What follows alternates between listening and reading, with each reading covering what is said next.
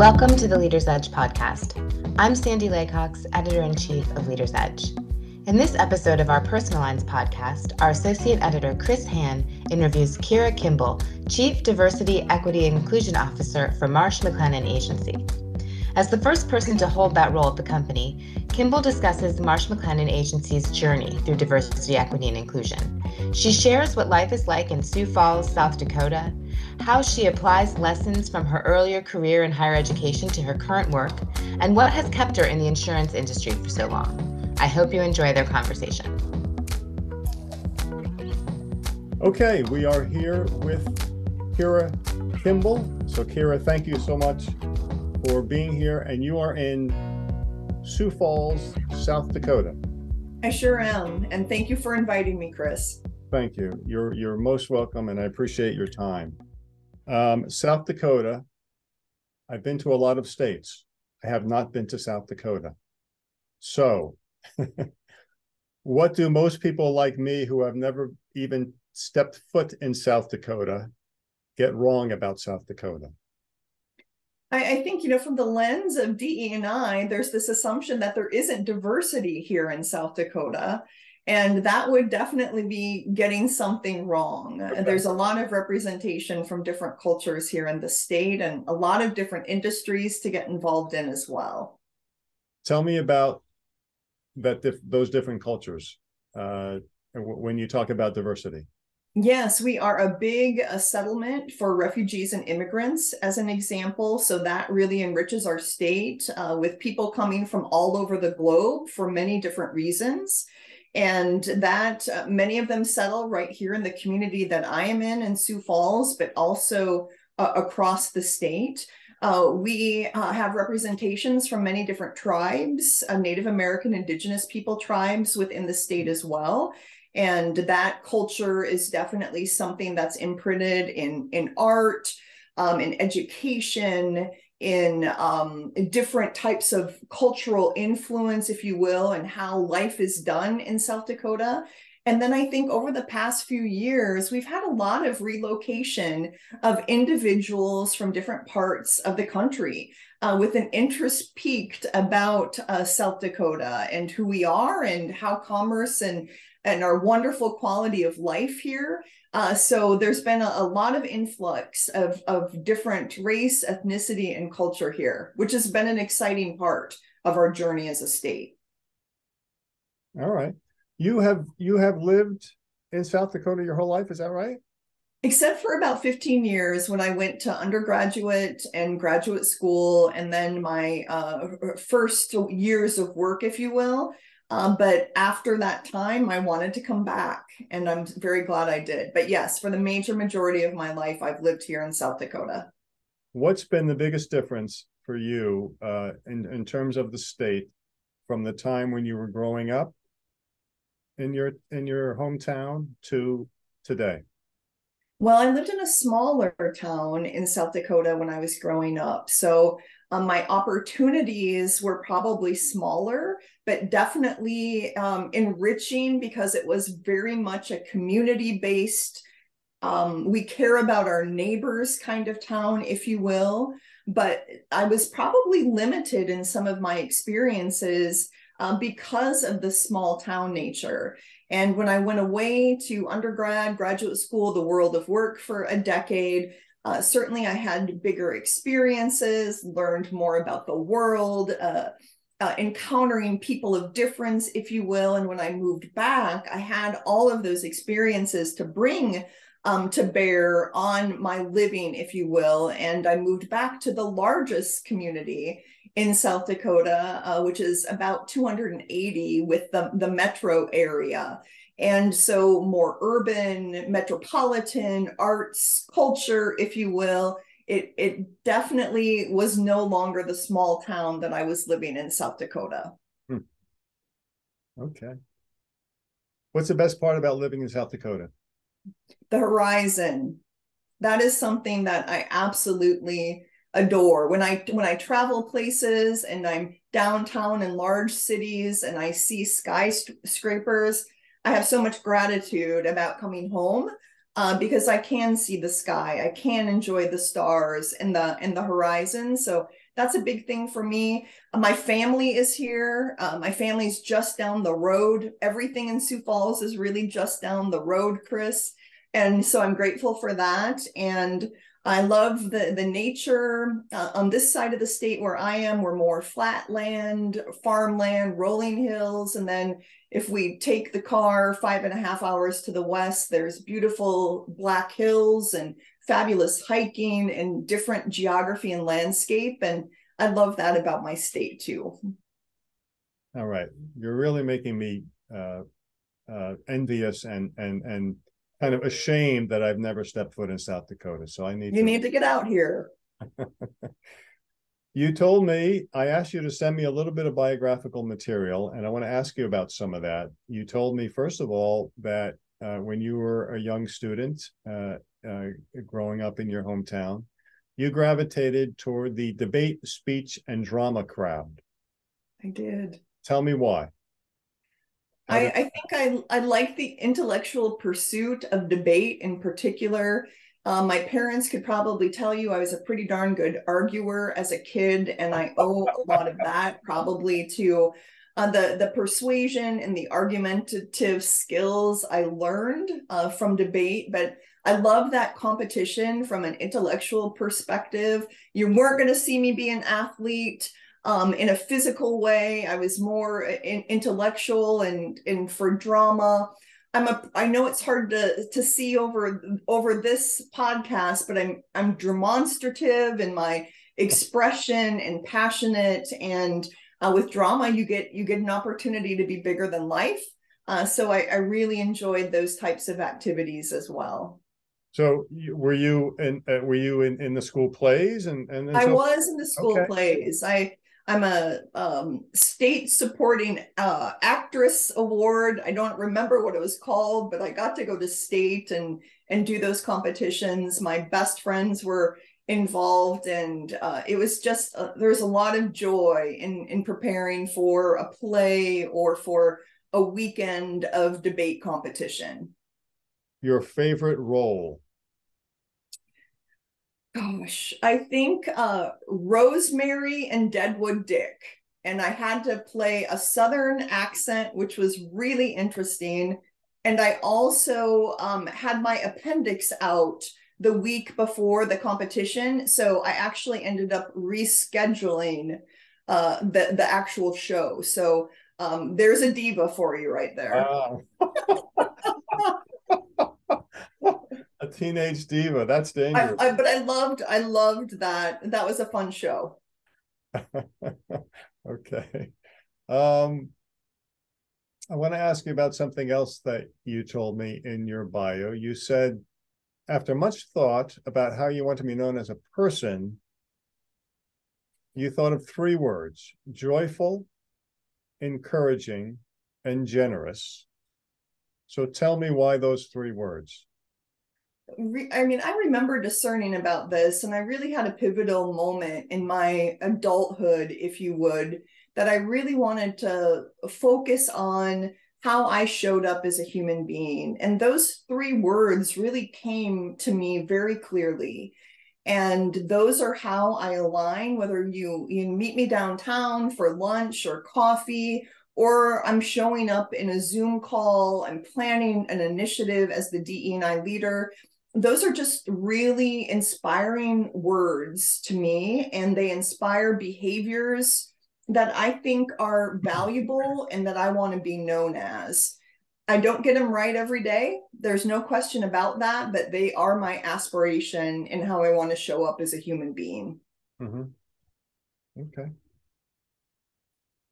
we talked a little bit about this before we before we started recording. You mentioned that you were uh, the first chief diversity, equity, and inclusion officer at Marsh MMA, and you told me uh, a really interesting story. So I want you to, to to relate that story. Well, I'm happy to talk about that because it is a, a really pivotal point in our organization as a whole. And probably around four or so years ago, our CEO, Dave Eslick, uh, went through an unconscious bias workshop. And it was really an aha moment for him. And his reflection allowed him to see the possibilities for MMA in terms of really engaging in our own journey uh, along diversity, equity, and inclusion. And after that workshop, uh, he gathered some regional leaders together and said, I- would like you to, to be involved in helping me stand up uh, a DE&I council, which is one of the best practices for a firm to step into. And I remember hearing my manager at the time, who's the CEO of the Dakotas, talking about this. And I ran up to him afterwards and I said to him, Boss, remember my 10 years of work in higher education where I was involved in teaching and leading programming and advising and counseling and working with students. Well, DE and I was one of those spaces, and I'd love to join this council. And so that was really my pathway uh, to getting involved. And, and over the course of time, kind of uh, fell into the leader of that council and kind of the strategy designer. Having that experience in higher education, it was a real gift to be able to bring it to the firm and also a gift to me because I have so much passion around it. So after the four or so years, um, Dave and the senior executive team last fall really thought that it was important uh, that we elevate a position for accountability, for visioning, for strategy around our journey. And I was, again, so delighted and um, humbled to be the first uh, to step into this inaugural role to lead DE&I for our firm. Well, let me ask you about that. You were the first, so you didn't, you weren't succeeding anyone. You didn't, you weren't following anyone. Did you have a mentor? Did you have a a chief diversity, equity, and inclusion officer somewhere else who you looked up to? Um, did you have any kind of any kind of that sort of yeah. connection or leadership from someone? Well, I, I, will say when I was in graduate school at Purdue, I had the good fortune of working in the office of the Dean of Students there. And that turned into my first full time job post grad school as well. And I was surrounded by uh, amazing professionals in, in student affairs and faculty members who really demonstrated the importance of inclusion and belonging and building equity which is fairness really to educational opportunities. And imparted in me these values of, of creating a space for everyone and also the insight that all of our starting lines in life are not the same and that we don't all have the same access and opportunity and rights and protections and those things really made me reflective and and I'm so thankful again to be able to bring that forward into our firm and Dave's support in this work. And hopefully, MMA can be a beacon um, to others in the industry and to our clients and to our prospects as well. And we learn a lot uh, from those who've gone before us in the industry as well. Mm-hmm. Uh, it, are there things that you take that you that you learned in, in academia that you can apply in your your day to day in in the insurance industry? There are many things that I learned, especially now that I'm in this DE and I role. I am able to to pull forward um, my advanced degrees. I'm able to pull forward um, my teaching and program development experience. Uh, so that has been critically rewarding for me. I, I think prior to stepping into this DE and I work, I I often wondered how do I navigate the insurance industry, having been an you know an educator and spent time in student affairs and higher education, and that was interesting. And my journey into the insurance industry really happened uh, through my sister, um, who was the CFO at a health plan here in Sioux Falls. And she, when I moved back home, she had an open position uh, for three months while her executive assistant was on maternity leave. And she said to me, Kira, come be my executive assistant for three months. And I bet you'll have some great visibility and you'll have a job offer after that. So I did what she said because I had two advanced degrees, needed to pay for those student loans, went to work for her, made a bunch of binders for my sister. She's the queen of binders. But you know what, Chris, she was right. I got a job offer in uh, provider relations. That's kind of the first foray that I was in insurance. I learned a bunch of new skills. I met a lot of people, and once people understood um, my my background in education, uh, I was afforded some really great opportunities that I truly believe have led to this one. So I, I love thinking back on my career journey from the lens of where I am now and seeing all the pieces come together. And that was how long ago? Well, that was in about 2007. Okay, so 15. Yeah, when, when I just stepped into a, a, just a few years prior to coming to my legacy firm with Marsh McLennan Agency. So that's a good that's a good run. What what has kept you in the industry? What's what's the appeal? I love um, the vibrancy. Every day is different. And even prior to my role, when I was leading more organizational development consulting for our clients in Sioux Falls, uh, there's my day was always different. Our clients are different, their needs are different. Uh, there's opportunities to really innovate and to inspire. And that is a lot of what education is. Uh, so it was really interesting to see some of those parallels along my journey. But I love MMA in particular because we really are a younger company. We operate incredibly entrepreneurially. And that's fun because at, at heart, I, I am an entrepreneur and love to, to try different, do different, dream bigger.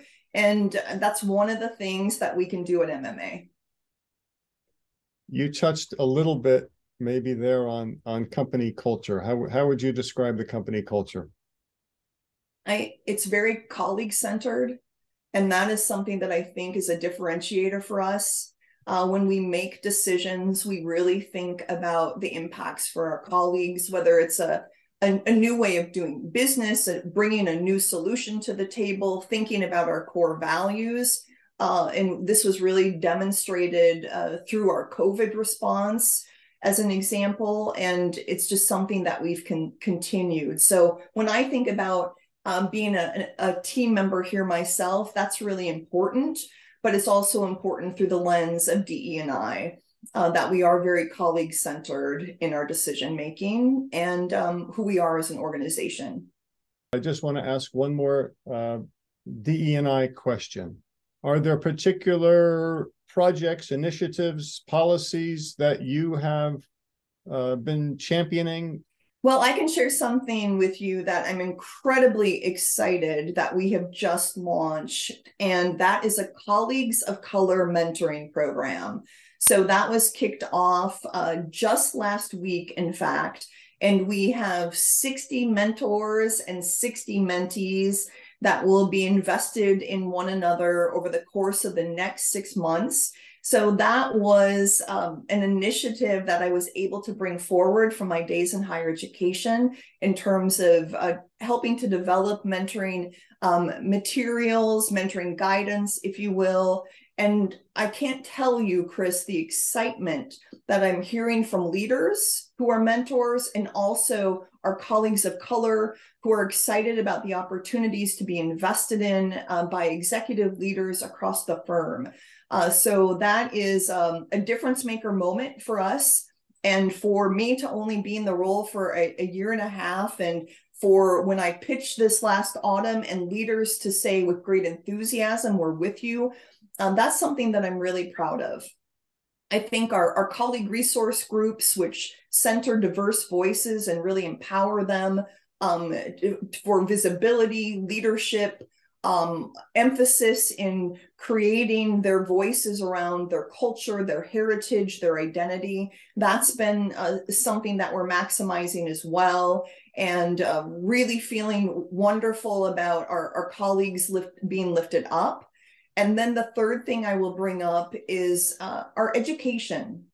And something that I, I think our firm can be proud of is that we created our internal content and we also have a peer education team of, of about 35 colleagues who are delivering the education to one another. So we didn't hire a vendor. It's not put in a learning management system. Not that those aren't viable, good modalities for education, but I think this is next level where we really engage our colleagues from a peer education standpoint. And it is a workshop that we either do virtually or in person on a shared learning and we've set you know basically a vision for ourselves for unconscious bias and allyship that this is something the whole firm is doing together. Granted with 9500 colleagues it will take some time uh, to complete it but that's been really inspirational. All right. Kira i'm going to let you go. I really really appreciate your help with this. Um, good luck with everything and i'm going to come knock on your door when i get to south dakota I hope you do. Absolutely. I'll, I'll take you for a buffalo chicken salad downtown. I'm gonna Thank you, Chris. Thank you so much. Thank you so much. Uh, I really appreciate it. That was Kira Kimball, Chief Diversity, Equity, and Inclusion Officer at Marsh McLennan Agency. For more Personal Lines podcasts, visit leadersedge.com or subscribe at SoundCloud, Spotify, and Apple Podcast.